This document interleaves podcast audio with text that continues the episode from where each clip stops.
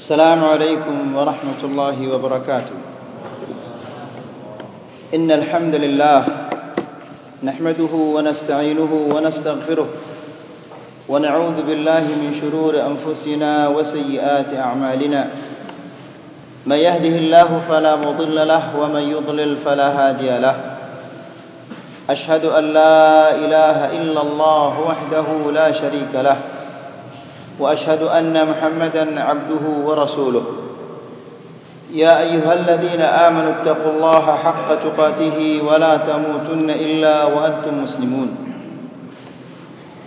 يا أيها الناس اتقوا ربكم الذي خلقكم من نفس واحدة وخلق منها زوجها وبث منهما رجالا كثيرا ونساء. واتقوا الله الذي تساءلون به والأرحام إن الله كان عليكم رقيبا. يا أيها الذين آمنوا اتقوا الله وقولوا قولا سديدا. يصلح لكم أعمالكم ويغفر لكم ذنوبكم. ومن يطع الله ورسوله فقد فاز فوزا عظيما. أما بعد فإن أحسن الكلام كلام الله. وخير الهدى هدى محمد صلى الله عليه وسلم وشر الأمور محدثاتها فإن كل محدثة بدعة وكل بدعة ضلالة وكل ضلالة في النار.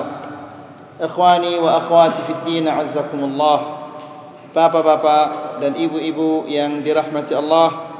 Alhamdulillah kita senantiasa memuji Allah subhanahu wa ta'ala. Atas limpahan rahmahnya dan karunia-Nya sehingga kita dapat berkumpul pada malam hari ini untuk kita mengkaji firman-firman Allah serta memahami hadis-hadis Rasulullah sallallahu alaihi wasallam. Semoga kita termasuk orang-orang yang disebutkan oleh Rasulullah sallallahu alaihi wasallam di dalam hadisnya مجتمع قوم في بيت من بيوت الله يتلون كتاب الله ويتدارسونه فيما بينهم إلا نزلت عليهم السكينة وغشيتهم الرحمة وذكرهم الله في من عنده Tidaklah suatu kaum berkumpul di salah satu rumah-rumah Allah Subhanahu wa taala.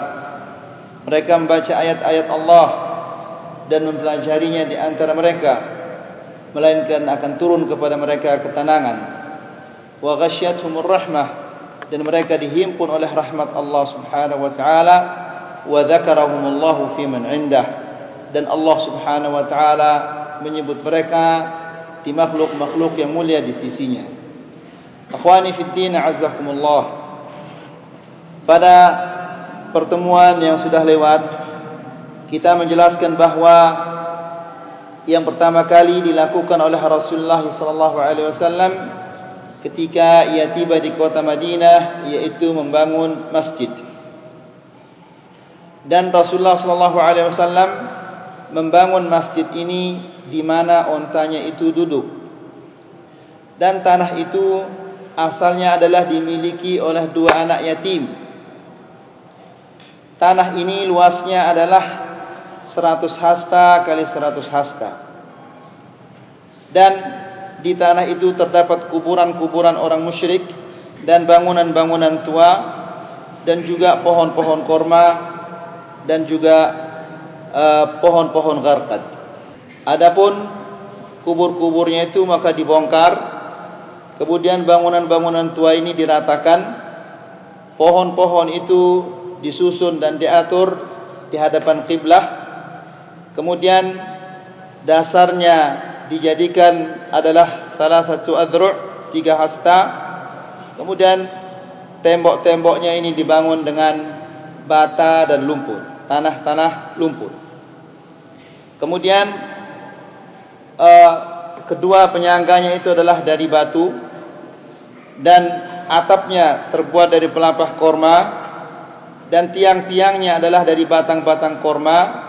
Kemudian Adapun lantainya ini maka adalah terdiri dari ar-rimal wal hasba, pasir dan kerikil-kerikil yang kecil.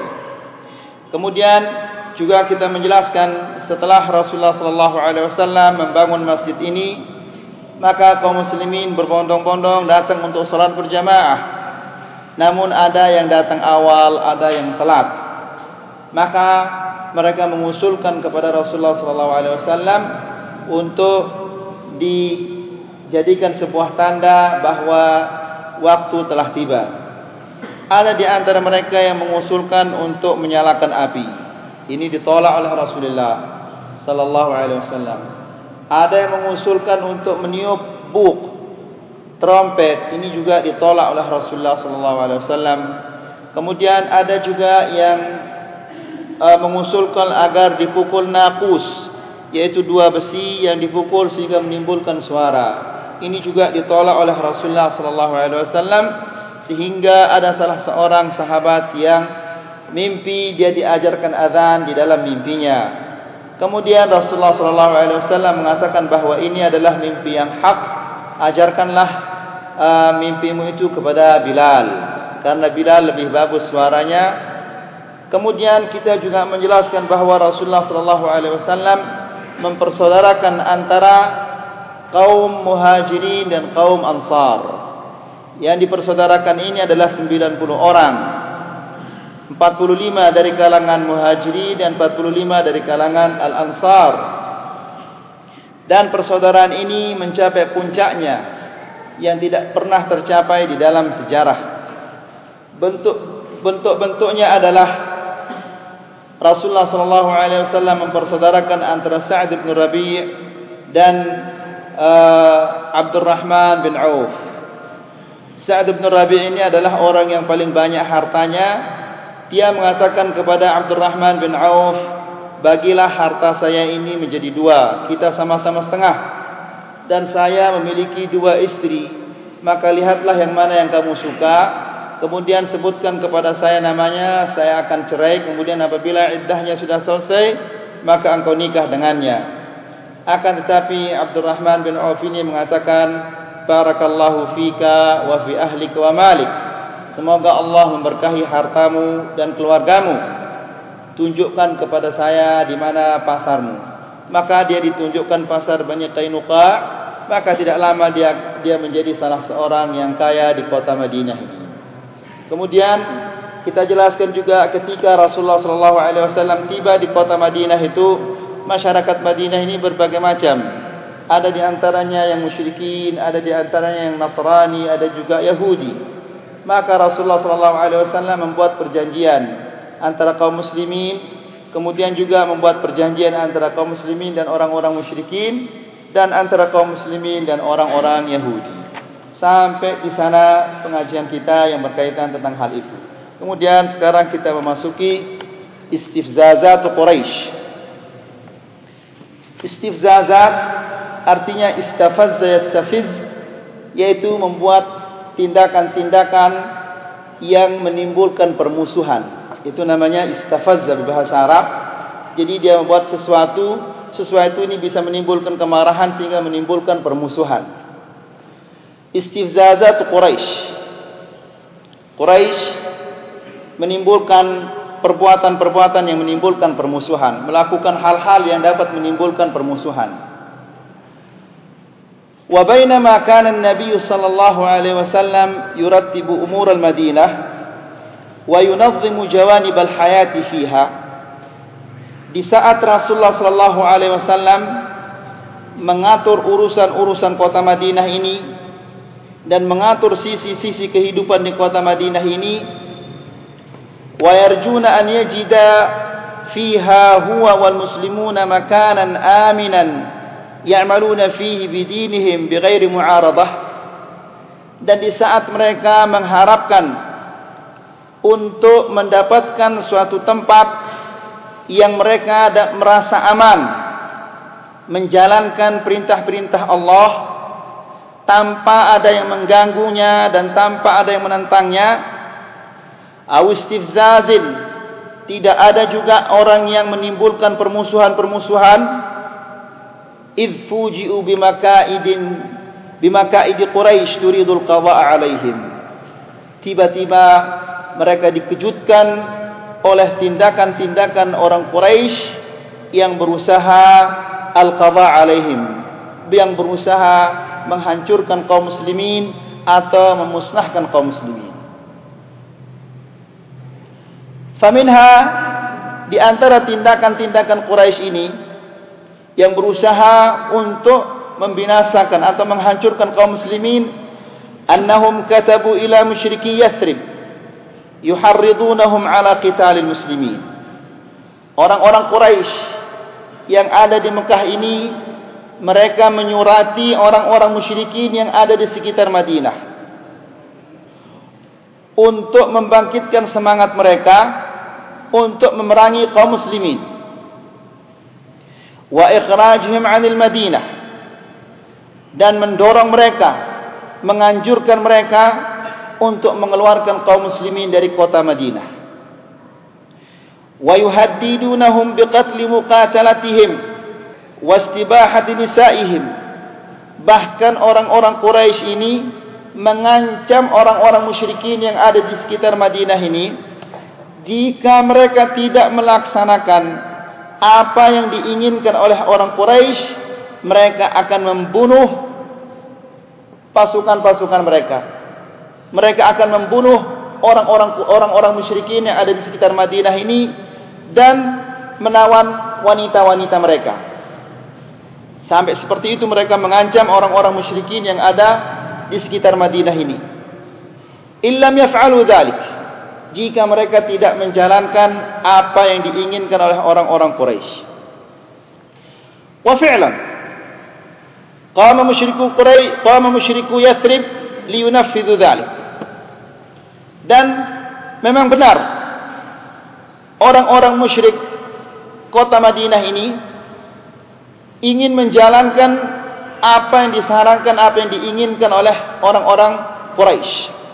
Karena mereka diancam kalau kalian tidak menjalankan keinginan kami, kami akan membunuh kalian dan kami akan menawan wanita-wanita kalian.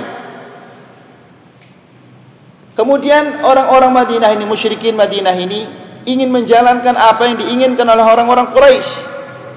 Walakin atahum Rasulullah sallallahu alaihi wasallam fawa'adhahum wa nasahahum fakaffu amma aradu min al-qital wa tafarraqu. Ketika Rasulullah sallallahu alaihi wasallam mengetahui bahwa orang-orang musyrikin ini telah bergegas untuk melakukan suatu penyerbuan, maka didatangilah mereka oleh Rasulullah sallallahu alaihi wasallam dan dinasihati. Maka karena mereka dinasihati oleh Rasulullah sallallahu alaihi wasallam sehingga mereka tidak jadi melakukan penyerangan terhadap kaum muslimin wa tafarraqu dan mereka bubar. Wa minha juga di antara tindakan-tindakan yang menimbulkan permusuhan yang dilakukan oleh orang-orang Quraisy ini anna Sa'd bin Mu'adz Raisul Aus yaitu Sa'd bin Mu'adz pemimpin suku Aus ini zahaba ila Makkah mu'tamiran. Dia pergi ke Makkah untuk melakukan umrah. Fatafa bil bait kemudian dia tawaf. Wa ma'ahu Abu Safwan Umayyah bin Khalaf. Di saat dia tawaf dia itu ditemani oleh Abu Safwan Umayyah bin Khalaf Umayyah bin Khalaf ini salah seorang pembesar kota Mekah. Maka di saat mereka berdua ini tawaf falaqiyahuma Abu Jahal. Mereka bertemu dengan Abu Jahal. Falamma arafa Sa'dan haddadahu wa tawa'adah. Ketika Abu Jahal mengetahui bahawa orang yang bersama Safwan, Abu Safwan Umayyah bin Khalaf ini adalah Sa'ad, orang dari Madinah, pembesar suku Aus, maka dia diancam. Sa'ad bin Mu'ad ini diancam oleh Abu Jahal dengan mengatakan tatufu bi Makkah aminan wa qad awaitum as-subat Berani-beraninya kamu ini tawaf di Mekah dalam keadaan aman. Padahal kamu telah melindungi as-subat. As-subat yakni orang-orang yang meninggalkan agamanya. Yang dimaksud adalah orang-orang Islam. Wa qad awaitumus subat. Ama wallahi laula annaka ma'a Abi Safwan ma raja'ta ila ahlika saliman. Demi Allah, kalau saja engkau ini tidak bersama Abu Safwan, Kalau saja kamu tidak bersama Umayyah bin Khalaf ini, ma raja'ta ila ahlika saliman. Engkau tidak akan kembali ke keluargamu dalam keadaan selamat. Wa kana hadha i'lanan an sadd al-muslimin 'an al-masjid al-haram. Ucapan Abu La ucapan Abu Jahal ini seolah-olah atau menandakan bahwa orang-orang Quraisy akan menghalangi orang-orang muslimin dari Masjidil Haram. Tidak akan dibiarkan orang-orang muslimin ini mendatangi Masjidil Haram. Wa an qatlihim idza wujidu fi hudud Quraisy. Yang kedua, kata-kata Abu Jahal ini artinya adalah atau kandungannya adalah bahwa mereka akan membunuh orang-orang Islam yang berada di perbatasan-perbatasan kota Makkah itu atau di wilayah-wilayah yang dikuasai oleh orang orang Quraisy. Wa kanat li Quraisy silatun bi Yahudi Yathrib. Orang-orang Quraisy ini memiliki hubungan yang baik dengan orang-orang Yahudi yang ada di kota Madinah. Wa kanat al-Yahud kama uthira fil Injili 'an al-Masih alaihi salam hayyat. Dan orang-orang Yahudi ini sebagaimana terdapat di dalam Injil tentang Isa alaihissalam bahwa orang-orang Yahudi ini adalah hayat, mereka itu adalah ular. Ya, yakni mereka adalah orang-orang yang jahat. Auladul afai atau mereka itu adalah anak-anaknya ular. Ya, bahkan orang Indonesia juga ketika orang melihat orang yang banyak akalnya, wah ini orang ini ular ini. Yakni ini orang jahat. Jadi orang-orang Yahudi ini terkenal kejahatannya bahkan terdapat juga di dalam Injil bahwa mereka itu adalah orang-orang yang jahat. Fakanu yaqumuna bi nabsh al-ahqad wa ad-dagha'in al-qadimah bain al-Aws wal Khazraj. Dan orang-orang Yahudi ini melihat orang-orang Islam ini bersatu dan bersaudara membuat mereka ini sakit hati. Dan mereka berusaha binabsh Nafs artinya menggali lagi membangkitkan kebencian-kebencian dan kedengkian-kedengkian dan kebencian-kebencian yang sudah terkubur antara Al-Aus dan Khazraj. Pernah kita katakan bahwa antara Aus dan Khazraj ini terjadi peperangan selama 150 tahun. Tidak ada henti-hentinya.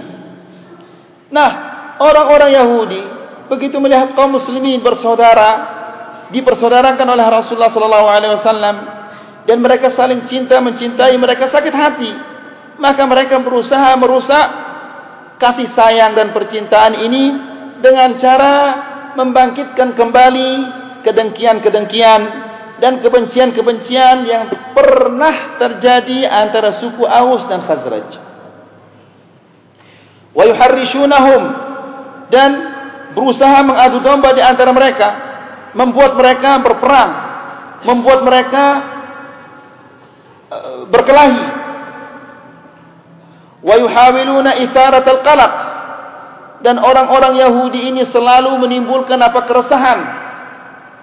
Walittiraba fima bainahum. Dan menimbulkan keresahan dan kegelisahan di antara kaum muslimin selalu. Wahakala ahata al-khataru bil muslimina fil madinati min ad-dakhil wal kharij maka dengan demikian bahaya itu telah mengelilingi kaum muslimin. Dari luar dan dari dalam kota Madinah. Dari luar adalah orang-orang Quraisy ya yang telah mengumumkan permusuhan. Di dalamnya ada orang-orang Yahudi yang selalu menimbulkan keresahan-keresahan dan kegelisahan di antara kaum muslimin. Wa wasala al-amru ila anna as-sahabah radhiyallahu anhum lam yakunu yabituna illa wa ma'ahum as-silah. Sampai-sampai saking seringnya orang-orang Yahudi ini menimbulkan keresahan dan kegelisahan, orang-orang muslimin itu tidak pernah tidur melainkan mereka membawa senjata. Ya, walam yakunu yusbihuna illa fihi dan tidaklah pagi tiba melainkan mereka membawa senjata. Wa kanu yahrisuna Rasulullah sallallahu alaihi wasallam dan mereka menjaga Rasulullah sallallahu alaihi wasallam, selalu menjaganya sehingga Allah Subhanahu wa taala menurunkan firman-Nya, "Wallahu ya'simuka minan nas." Sesungguhnya Allah akan melindungimu dari manusia-manusia. Maka setelah ayat ini turun, Rasulullah sallallahu alaihi wasallam mengatakan, "Ayyuhan nas, insarifu anni." Pergilah kalian. Tidak usah kalian menjaga saya. Faqad asamanillahu azza wa jalla. Sesungguhnya Allah Subhanahu wa taala telah melindungi saya. Pergilah kalian. Maka sejak itu mereka tidak lagi menjaga uh, menjaga Rasulullah sallallahu alaihi wasallam masyru'iyatul qital disyariatkannya berperang wa fi hadhihi adh-dhuruf al-khatirah dalam kondisi yang sangat bahaya ini anzalallahu ta'ala al-idhna biqital quraisy Allah menurunkan izin untuk memerangi Quraisy untuk berperang melawan Quraisy ثم تطور ثم تطور الإذن ma'a taghayyur dhuruf hatta wasala ila marhalati wujud. Kemudian izin ini berkembang.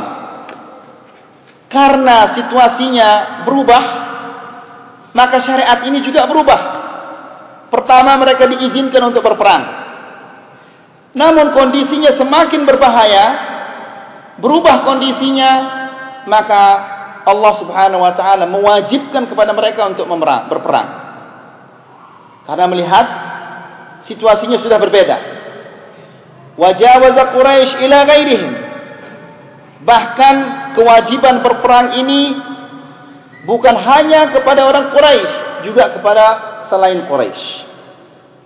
Wala ba'sa an nubayyana tilka al-marahil biijaz qabla an nadkhula fi dzikr al-ahdath.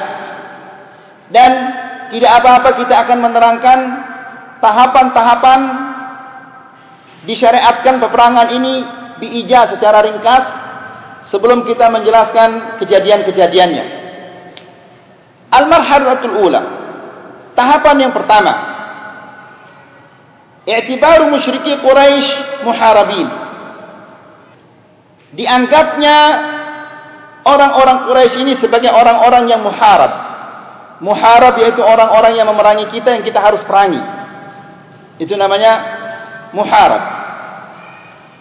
Liannahum bada'u bil udwan. Karena orang-orang Quraisy ini mereka lah yang memulai dengan permusuhan. Fahaqqa lil muslimina an yuqatilahum. Maka berhak kaum muslimin untuk memerangi mereka. Wa yusadiru amwalahum dan mengambil harta-harta mereka duna ghairihi min baqiyati musyrikil Arab. Namun orang-orang musyrik bangsa Arab yang lain tidak diperintahkan untuk diperang. Hanya Quraisy saja terlebih dahulu. Ya. Dianggap orang-orang Quraisy itu sebagai orang-orang yang muharab, orang-orang yang harus diperangi. Adapun orang-orang musyrikin yang lain tidak. Yang kedua, qitalu kullu man tamala'a min musyriki al-Arab ma'a Quraisy. Memerangi semua orang yang berkomplot dari kalangan orang musyrikin bersama orang Quraisy.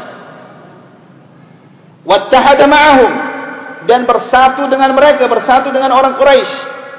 Jadi jika orang-orang musyrikin ini yang berada di sekitar kota Madinah ini berkomplotan dengan orang-orang Quraisy, maka mereka diperangi juga.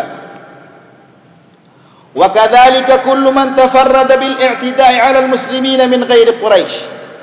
Demikian juga orang-orang yang melakukan permusuhan-permusuhan, tindakan-tindakan permusuhan secara perorangan terhadap orang-orang muslimin, mereka juga harus diperangi. Ini tahapan yang kedua. Yang ketiga, qitalu man khana aw tahayyaza lil musyrikin min al yahud alladziina kana lahum 'aqdun wa mitsaq ma'a Rasulullah sallallahu alaihi wasallam. Memerangi semua orang yang berkhianat atau bergabung dengan orang-orang musyrikin atau orang-orang Yahud yang mereka punya perjanjian perdamaian dengan orang Islam. Jadi sudah kita jelaskan bahawa Rasulullah SAW tadi begitu datang ke Madinah, dia bikin perjanjian antara kaum muslimin, perjanjian dengan orang-orang musyrikin, juga perjanjian dengan orang-orang Yahudi. Barang siapa yang mengkhianati perjanjian ini, maka dia akan diperangi oleh Rasulullah SAW. Wa nabdhu ilaihim dan membatalkan perjanjiannya kalau dia sudah melanggar perjanjian itu. Kemudian yang keempat, qitalu man bada bi adawatil muslimin min ahli alkitab kan nasara hatta yu'tul jizyata an yadin wa hum saghirun. Memerangi semua orang yang memulai peperangan melawan kaum muslimin. Memerangi semua orang yang memulai permusuhan dengan orang-orang muslimin dari kalangan ahli kitab yaitu orang-orang Nasara hatta yu'tul jizyah ta'ayyadin wa hum saghirun. Sehingga mereka membayar jizyah tebusan atau pajak dalam keadaan hina. Ini tahapan yang keempat. Kemudian tahapan yang kelima yang terakhir adalah al-kaffu amman dakhala fil islam musyrikan kana aw yahudiyan aw nasraniyan aw ghairu dhalik. Al-kaff menghentikan permusuhan terhadap semua orang yang masuk Islam baik dia dari kalangan orang musyrikin atau kalangan orang Yahudi atau orang Nasrani atau yang lain-lainnya. Fala yata'arradu li nafsihi wa malihi illa bihaqqil islam wa hisabuhu 'ala Allah. Tidak boleh diganggu jiwanya atau hartanya kecuali dengan hak Islam dan hisabnya atas Allah Subhanahu wa taala. Hak Islam artinya misalnya dia membunuh seorang muslim atau mengambil harta seorang muslim, maka dia harus diqisas. Boleh ditumpahkan hartanya. Ya.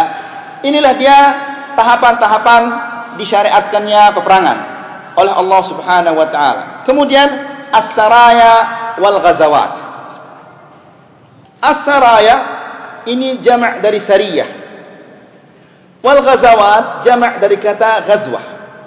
Sariyah itu adalah pasukan-pasukan yang tidak Rasulullah SAW tidak ikut serta di sana. Namanya Sariyah. Ghazwah yang diikuti yang diikuti atau dipimpin oleh Rasulullah SAW itu namanya Ghazwah. Ya, Sariyah atau Ghazwah. Sariyah yang Rasulullah SAW tidak ikut di sana. Itu namanya Sariyah.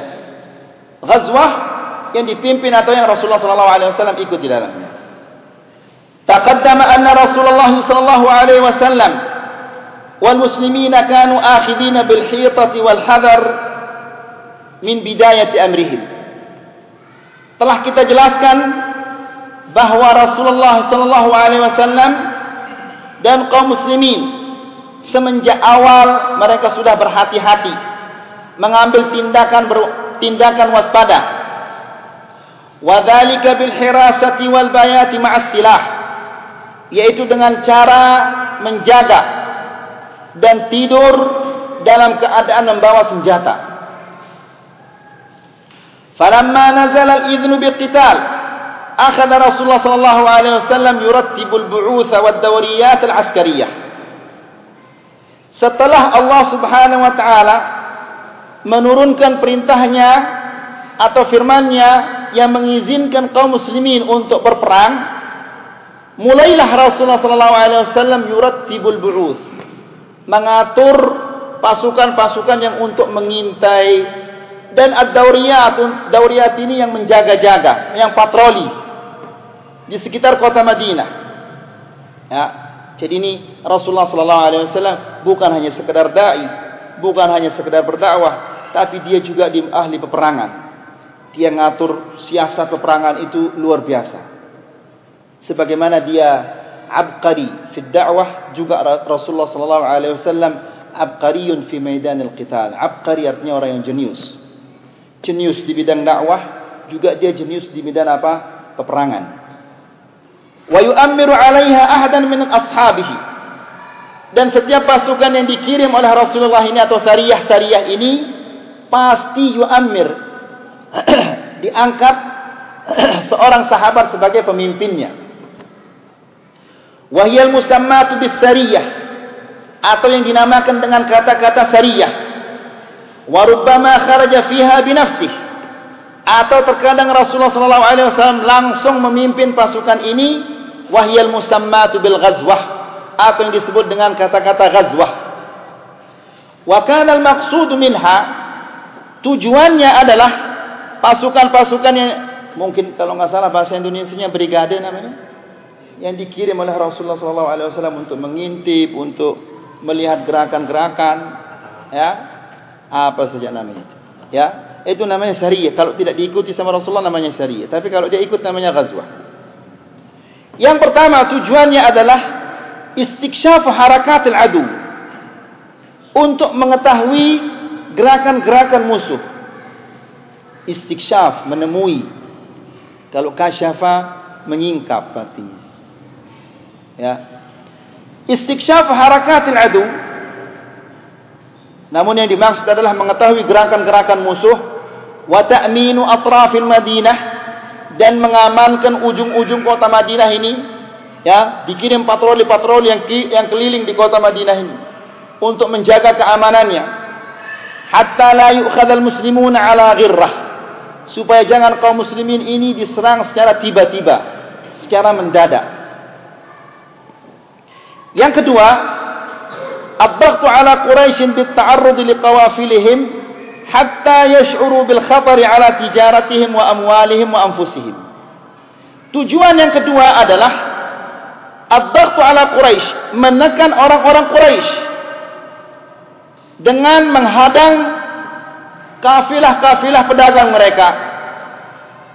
Hatta yash'uru bil khatar agar mereka merasakan bahawa kafilah pedagang mereka dalam keadaan bahaya. Ya, dan harta mereka dalam keadaan bahaya. Dan nyawa mereka dalam keadaan bahaya. Karena orang Quraisy tidak ada kehidupan mereka kecuali lewat dagang itu saja. Tidak seperti penduduk Madinah. Mereka punya apa pohon korma kebun-kebun. Mereka bisa bertani. Kalau orang Mekah tidak ada. Jadi mereka bisa makan lewat apa? Perdagangan itu. Kalau dagangan ini sudah di stop ya jalannya itu sudah apa eh, jalan jalur perdagangan ini sudah sudah ditutup dan di, eh, dikuasai oleh Rasulullah sallallahu alaihi wasallam kemana mereka akan berdagang? Ya maka kalau mereka tidak punya tempat untuk berdagang maka mereka akan kelaparan. Sebagaimana yang terjadi uh, ketika Sumamah bin Usal memutuskan beberapa barang dagangan dari Yamamah ketika Sumamah bin Usal datang ke kota Mekah, dia adalah orang yang pertama kali mengucapkan labbaik Allahumma labbaik. Sengaja sengaja dia teriak. Maka orang-orang Quraisy kaget semua. Siapa ini yang berani mengatakan labbaik Allahumma labbaik ini? Maka mereka begitu melihat orangnya mereka menembaknya. Namun orang-orang pembesar Quraisy mengatakan stop stop stop ini adalah Sumamah bin Uthal. Kalian tidak tahu siapa yang kalian mau tembak ini. Kalau kalian berani nembak orang ini, maka kalian akan mati kelaparan. Ya, Lalu orang-orang Quraisy mengatakan ya Sumama, apa yang terjadi denganmu? Saya sudah masuk Islam katanya. Lalu setelah dia tawaf dan sa'i, dia mengatakan demi Allah, tidak ada satu biji gandum yang akan sampai kepada kalian dari kota Yamamah sampai kalian semua masuk Islam. Maka pulang dia ke kota Yamamah dan dia mencegah semua orang-orang Yamamah jangan kalian kirimkan orang Mekah itu apa-apa. Maka mereka kelaparan semuanya sehingga mereka terpaksa mengirim surat kepada Rasulullah sallallahu alaihi wasallam. Padahal di saat itu mereka pada masa permusuhan, mereka kirim surat kepada Rasulullah sallallahu alaihi wasallam dan mengatakan, "Ya Rasulullah, ya Muhammad, kan engkau adalah orang yang paling suka menyambung tali silaturahmi. Ya, kamu selalu menyambung tasir rahimak. Akan tetapi sekarang engkau sudah memutuskan rahimmu. Bukan hanya sekedar engkau memutuskan rahimmu tapi engkau juga membunuh anak-anak kami. Ya engkau perintahkan Sumamah bin Utsal untuk tidak mengirim makanan-makanan ke kami sehingga anak-anak kami dan istri-istri kami kelaparan. Maka Rasulullah sallallahu alaihi wasallam kasihan kepada mereka dan mengatakan kepada Sumamah bin Utsal kirimkan lagi mereka makanan dan dia adalah orang yang pertama kali melakukan apa istilahnya embargo ekonomi. Eh, embargo ekonomi terhadap orang Mekah. Baik, kemudian. Jadi kalau sudah jalur perniagaan mereka ini dikuasai oleh orang-orang Islam mereka akan mati kelaparan. Ya. Fa imma an yafiqu min ghayyihim ya. Imma mereka itu akan sadar dari ghayyihim mereka kesesatan mereka wa yusalimul muslimina wa yatrukuhum ala hurriyatin fi nashri islam wal amal bihi. Ya mereka membiarkan atau membiarkan kaum muslimin dalam keadaan bebas menyebarkan agama mereka. Wa hadha ghayatu ma kana yatamannahu muslimin dan ini yang di, yang di, yang yang diinginkan oleh orang-orang Islam ma kana yatamannahu muslimun aw yakhtaru tariq al-harb wal qital fayakhsaru awalan tariq tijaratihim atau mereka memilih berperang. Ya. Mereka imma mereka sadar dari kesesatan mereka dan membiarkan kaum muslimin berdakwah atau mereka berpilih untuk berperang. Salah satu kalau mereka berpilih untuk berperang maka mereka sudah rugi dari pertama. Apa ruginya? Yaitu jalur perniagaan mereka tertutup. Kalau mereka milih berperang. Ya.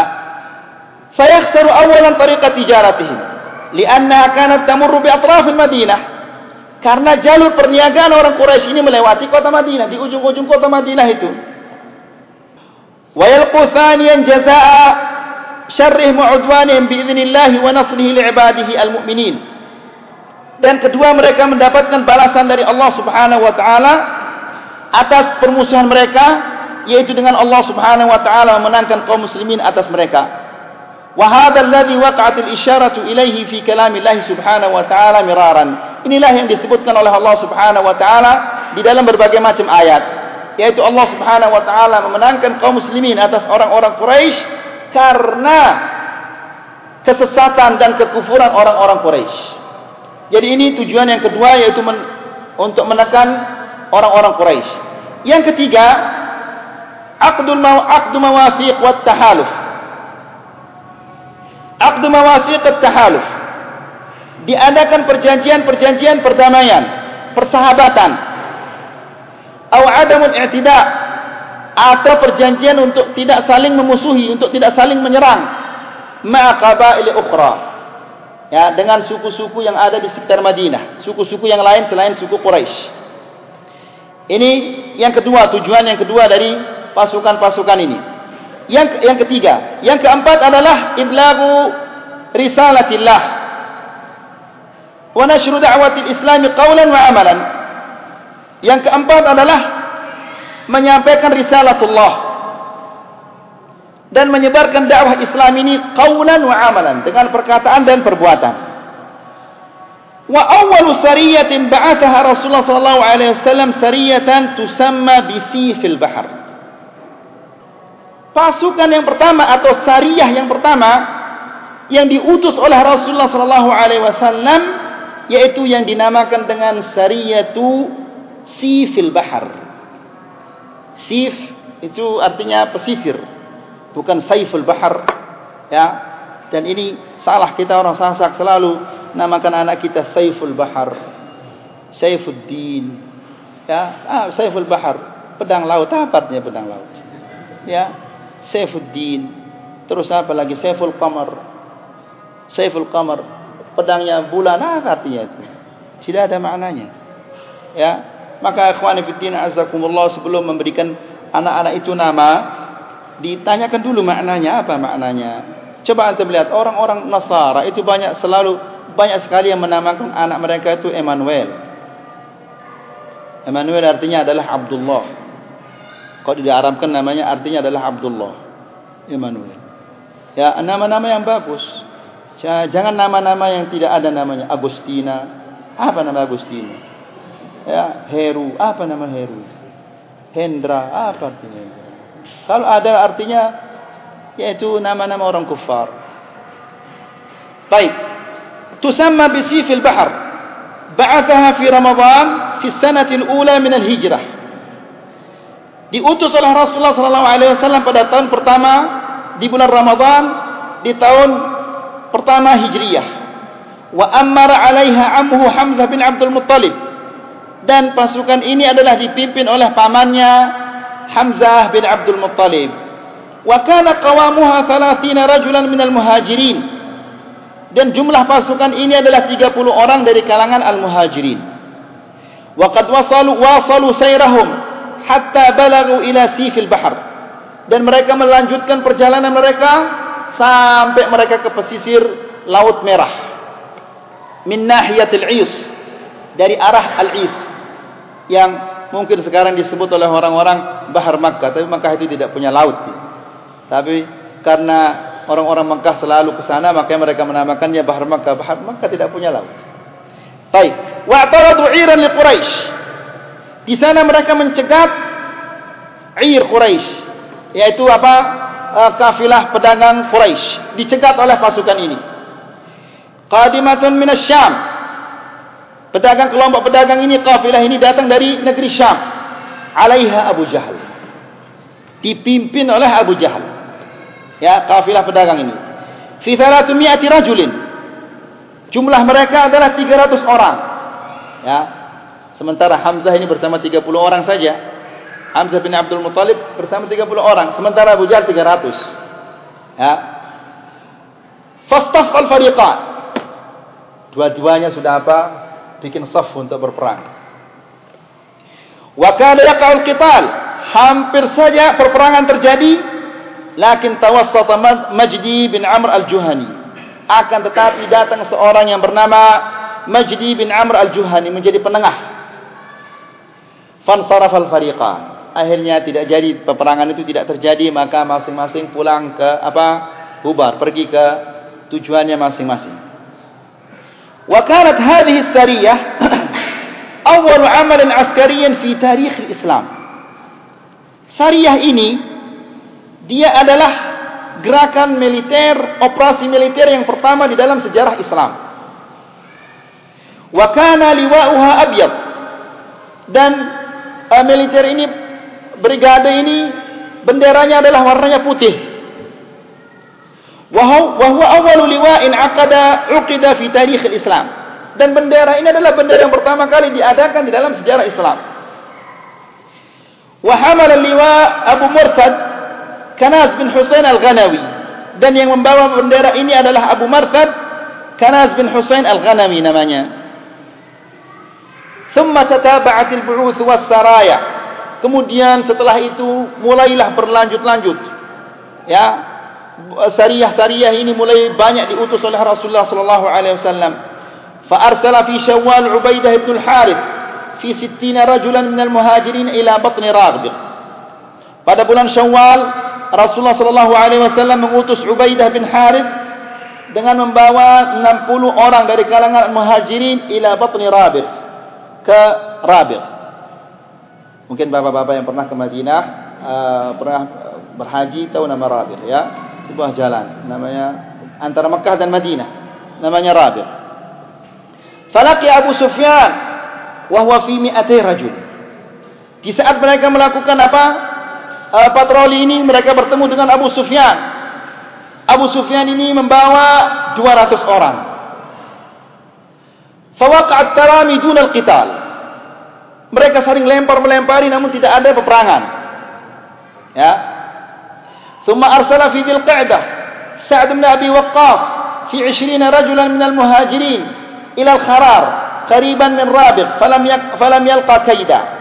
Kemudian Rasulullah sallallahu alaihi wasallam pada bulan Dhil Qa'dah me, me, mengutus Sa'd bin Abi Waqqas membawa 20 orang dari kalangan muhajirin ke sebuah tempat yang namanya Kharar dekat kota Rabi' falam yalqa kaidan namun dia tidak berjumpa dengan apa-apa, tidak menemui apa-apa di tengah jalan. Tsumma kharaja Rasulullah sallallahu alaihi wasallam bi nafsihi ila al-abwa aw waddan fi safar sanah 2 Hijriah fi 70 rajulan min al-muhajirin. Kemudian Rasulullah sallallahu alaihi wasallam keluar sendiri membawa pasukan ke sebuah tempat yang namanya al-abwa atau waddan. Masih ingat bapak-bapak nama abwa? Ya, di sana ada apa? Tempat meninggalnya siapa? Ibunya Rasulullah sallallahu alaihi wasallam. pada Safar di tahun kedua Hijriyah dengan membawa 70 orang dari kalangan Al-Muhajirin. Falam yalqa ahadan. Namun dia tidak menemukan siapa-siapa di tengah perjalanan. Artinya aman dia.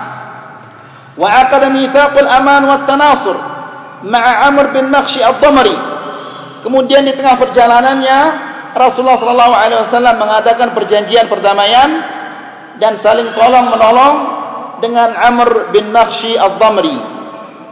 Wa kanat awwal ghazwatin kharaja laha Rasulullah sallallahu alaihi wasallam dan ini adalah ghazwah yang pertama yang dipimpin oleh Rasulullah sallallahu alaihi wasallam. Thumma kharaja ila Buwaq min nahiyati Radwa. Kemudian Rasulullah sallallahu alaihi wasallam keluar ke sebuah tempat yang namanya Buwaq fi Rabi'il Awal sanah 2 min al-Hijrah. Pada bulan Rabi'il Awal di tahun kedua Hijriah fi mi'atain min al-Muhajirin. Membawa 200 orang dari kalangan al-Muhajirin, falam yalqa ahadan. Juga dia tidak menemukan siapa-siapa di tengah jalan, tidak ada ya orang yang di tengah di tengah jalan. Wa fi nafsi syahr aghara Karaz bin Jabir al-Fihri ala mara'il Madinah. Pada bulan yang sama, Karaz bin Jabir al-Fihri menyerang mara'il Madinah, tempat orang-orang mengembala di sekitar kota Madinah. Wasaqa ba'd al-mawashi. Kemudian dia mengambil beberapa binatang-binatang ternak, diambil sama dia sama Karas bin Jabir al-Fihri ini. Faqaraja Rasulullah sallallahu alaihi wasallam fi fi talabihi ila Safwan min nahiyati Badr. Kemudian orang ini dikejar oleh Rasulullah sallallahu alaihi wasallam ya ke sebuah tempat yang namanya Safwan di Badar fi 70 rajulan min al-muhajirin dengan membawa 70 orang dari kalangan orang muhajirin walakin nakarazan aflata wa najaha fil farar. Akan tetapi Karaz ini berhasil dia lolos dari kejaran Rasulullah sallallahu alaihi wasallam. Hadhihi al-ghazwa tusamma bi ghazwi bi ghazwati Badr al-ula. Dan inilah yang dinamakan di dalam sejarah Ghazwat Badr al-ula, peperangan Badr yang pertama karena dia dipimpin oleh Rasulullah sallallahu alaihi wasallam dan Rasulullah sallallahu alaihi wasallam mengejar orang yang menyerang kota Madinah ini sehingga dinamakan di dalam sejarah ini adalah Ghazwatu Badrin al-ula atau Ghazwatu Badrin as-sughra. Ya. ثم خرج في جماد الأولى أو الآخرة سنة اثنين kemudian juga Rasulullah sallallahu alaihi wasallam keluar pada bulan Jumadil Ula atau Jumad Tsani atau Jumad Akhir pada tahun kedua Hijriah ila Dzil Ashirah ke sebuah tempat yang namanya Dzil Ashirah fi 150 membawa 150 orang atau mi'atain atau 200 dari kalangan muhajirin ya'taridu 'iran li Quraisy dahibatan ila Syam untuk mencegah kafilahnya Quraisy yang akan berangkat ke negeri Syam untuk berniaga. Dan ini nanti salah satu sebab terjadinya peperangan Badar itu. Walakinnaha fatathu qabla ayyam. Akan tetapi ternyata kafilah ini sudah lolos beberapa hari sudah berangkat, sudah melewati tempat itu beberapa hari yang lalu. Wa aqada mitsaqu adam al-udwan ma'a bani Mudlij. Kemudian di tengah perjalanannya Rasulullah sallallahu alaihi wasallam melakukan perjanjian persahabatan dengan suku Bani Mudlij. Kemudian, summa ba'atha fi syahri Rajab sanata tsnain. Kemudian di bulan Rajab pada tahun 2 Rasulullah sallallahu alaihi wasallam mengutus Abdullah bin Jahsh al-Asadi ila Nakhlah. Dia mengutus Abdullah bin Jahsh ke sebuah tempat yang namanya Nakhlah. Masih ingat bapak-bapak nama Nakhlah ini? Ha? Siapa yang ingat kira-kira? Ha.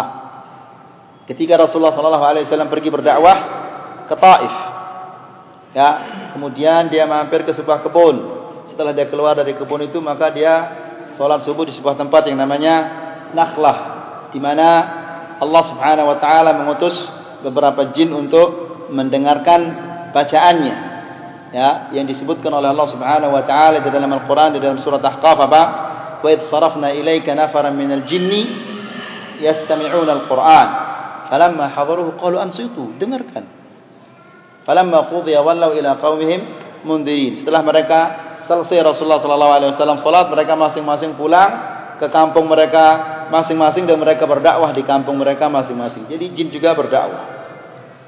Kemudian jadi di bulan itu di bulan Rajab ini Rasulullah sallallahu alaihi wasallam mengutus Abdullah bin Jahsh al-Asadi ila Nakhlah ke sebuah tempat yang namanya Nakhlah baina Makkah wa Taif antara Makkah dan kota Taif. Fi 12 rajulan min al-muhajirin membawa 12 orang dari kalangan al-muhajirin liyatu bi khabari 'irin li Quraisy untuk mencari informasi tentang kafilahnya Quraisy lakinnahum hajamu 'alaiha. Akan tetapi mereka menyerang kafilah ini. Padahal mereka diperintahkan oleh Rasulullah sallallahu alaihi wasallam dengan mengatakan qifli ala kabarihim cari informasi tentang kafilah ini. Jangan berperang. Hanya itu yang diperintahkan oleh Rasulullah sallallahu alaihi wasallam. Faqatalu rajulan. Mereka membunuh seseorang dari kafilah itu. Padahal itu adalah di Syahrul Haram. Ya. Di mana Allah Subhanahu wa taala mengharamkan berperang atau menumpah darah di bulan itu. Tapi mereka mengatakan Syahrul Haram tinggal satu hari kalau kita biarkan mereka sekarang ini mereka akan masuk kota Makkah maka tidak boleh kita buat apa-apa di kota Makkah tapi kalau kita membunuh mereka menembak kita kita ini dalam apa? Syahrul Haram. Ya, mereka bingung. Akhirnya mereka tembak orang ini, dibunuh satu, wa asarut nain dan mereka menawan dua orang, wasaqul ir dan mereka mengambil apa? Onta-onta ini diambil oleh mereka, wa ghadiba Rasulullah sallallahu alaihi wasallam. Rasulullah sallallahu alaihi wasallam marah wa lam yarda bihi dan tidak rela terhadap perbuatan ini. Marah sekali Rasulullah sallallahu alaihi wasallam. Karena dengan peristiwa ini semua bangsa Arab mencerah Rasulullah sallallahu alaihi wasallam. Lihat Muhammad tidak menghormati al-ashhurul hurum. Dia membunuh di Syahrul Haram dan dia juga mengambil apa? onta-onta itu diambil pada Syahrul Haram. Ya, maka Rasulullah sallallahu alaihi wasallam merasa terpojok dan merasa malu sama semua bangsa Arab yang mencelanya di saat itu. Maka Rasulullah sallallahu alaihi wasallam tidak rela terhadap perbuatan itu. Wa ghadiba Rasulullah sallallahu alaihi wasallam ala dzalik. Dan Rasulullah sallallahu alaihi wasallam sangat marah atas tindakan itu, walam yarda bihi dan dia tidak rela atas perbuatan itu. Fa atlaqal asirain. Maka dua orang yang ditawan itu dibebaskan wa adda diyatal qatil. Adapun orang yang terbunuh itu dibayar apa? Diyahnya dibayar tebusannya oleh Rasulullah sallallahu alaihi wasallam. Wa kana al-hadithu fi akhir yawmin min Rajab. Peristiwa itu adalah terjadi pada hari terakhir di bulan Rajab. Fa athara al-musyrikuuna dajjah. Maka orang-orang musyrikin ini membuat kegaduhan yang sangat besar. Ya, mereka menyebarkan berita sana sini bahawa Muhammad telah membunuh orang di Syahrul Haram di bulan yang diharamkan untuk menumpahkan darah di sana dia membunuh seseorang dan dia menawan dan mengambil onta-onta. Ya. Wa fa'athara al-musyrikuuna fajjatan bi anna al-muslimin intahaku hurmat asy-syahril haram. Orang-orang Quraisy ini mendapatkan kesempatan dan mereka menyebarkan ke sana kemari bahwa orang-orang muslimin ini telah melanggar kehormatan asy-syahril haram. Maka Rasulullah wasallam luar biasa sedihnya di saat itu karena dia terpojok dan merasa dimalukan. Fa'anzalallah kemudian Allah subhanahu wa ta'ala menurunkan yas'alunaka 'anil syahril haram qitalin fihi. Qul qitalun fihi kabir Ya Muhammad, mereka engkau ditanya tentang Asyahril Haram, berperang di Syahril Haram. Qul qitalun fihi kabir. Berperang di Syahril Haram itu adalah dosa besar. Wasatun an sabilillah wa kufrun bihi wal masjidul haram wa ikhraju ahlihi minhu akbaru 'inda Akan tetapi, orang-orang yang menghalangi orang dari Masjidil Haram, orang yang menghalangi orang dari jalan Allah dan kufur terhadap Allah dan menghalangi orang dari Masjidil Haram dan mengeluarkan penghuninya dari Makkah ya akbar indallah. Lebih besar di sisi Allah Subhanahu wa taala daripada membunuh satu orang daripada melanggar asyahrul haram. Wal fitnatu akbar min qatl dan fitnah itu adalah lebih besar dari dari pembunuhan. Maka setelah ayat ini turun maka barulah Rasulullah sallallahu alaihi wasallam tenang. Ya. Padahal sebelumnya Rasulullah sallallahu alaihi wasallam sangat susah dan sangat sedih dan sangat malu akibat tindakan ini. Wa fi sya'ban sanat dan pada bulan sya'ban tahun kedua hawalallahu al-qiblata min baitil maqdis ila al-ka'batil musyarrafah. Allah mengalihkan arah kiblat dari Baitul Maqdis ke Ka'bah. Ya, pada bulan Syaban tahun kedua Hijriah. Wa kana dhalika mimma yuhibbuhu Rasulullah sallallahu alaihi wasallam wa yamtadhiruh. Dan inilah yang dicintai disukai oleh Rasulullah sallallahu alaihi wasallam dan dinanti-nantikan. Wa qad inkashafa bidzalika ba'd al-mukhadi'ina min al-munafiqin wal yahud alladhina dakhalu fil islam zura dan juga tersingkap ketahuan orang-orang yang menipu melakukan tipu daya dari kalangan orang-orang munafikin dan orang-orang Yahud yang mereka masuk ke dalam Islam ini secara apa? palsu. Mereka menampakkan Islam. Namun mereka sesungguhnya ingin merusak Islam dari dalam. Ketahuan mereka pada tahun itu. Fartaddu wa sufuful muslimina minhum. Maka mereka itu murtad dan saf kaum muslimin bersih dari orang-orang munafikin. Ketahuan mereka setelah kiblat ini dirubah arahnya oleh Allah Subhanahu wa taala maka ketahuan orang-orang yang masuk Islam apa? Nyebut-nyebut orang-orang yang ingin merusak Islam dari dalam itu ketahuan mereka. Wah masa ini oh, dirubah ki arah kiblat ini? Mereka protes dan maka dengan peristiwa ini nampaklah orang-orang yang benar-benar masuk Islam dengan tulus dan orang-orang yang masuk Islam untuk merusak Islam itu dari dalam. Maka dengan ketahuannya mereka maka bersihlah apa e, kalangan kaum muslim ini dari orang-orang yang munafikin dan orang-orang Yahudi.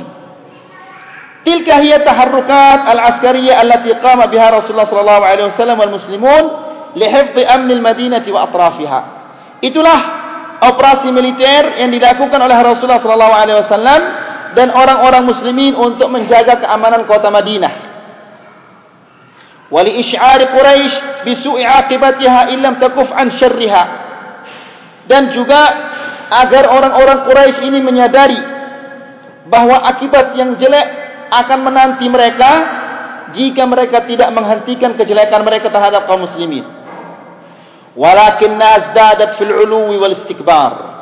Akan tetapi orang Quraisy ini justru menambah gila menambah kesombongan dan keangkuhan mereka.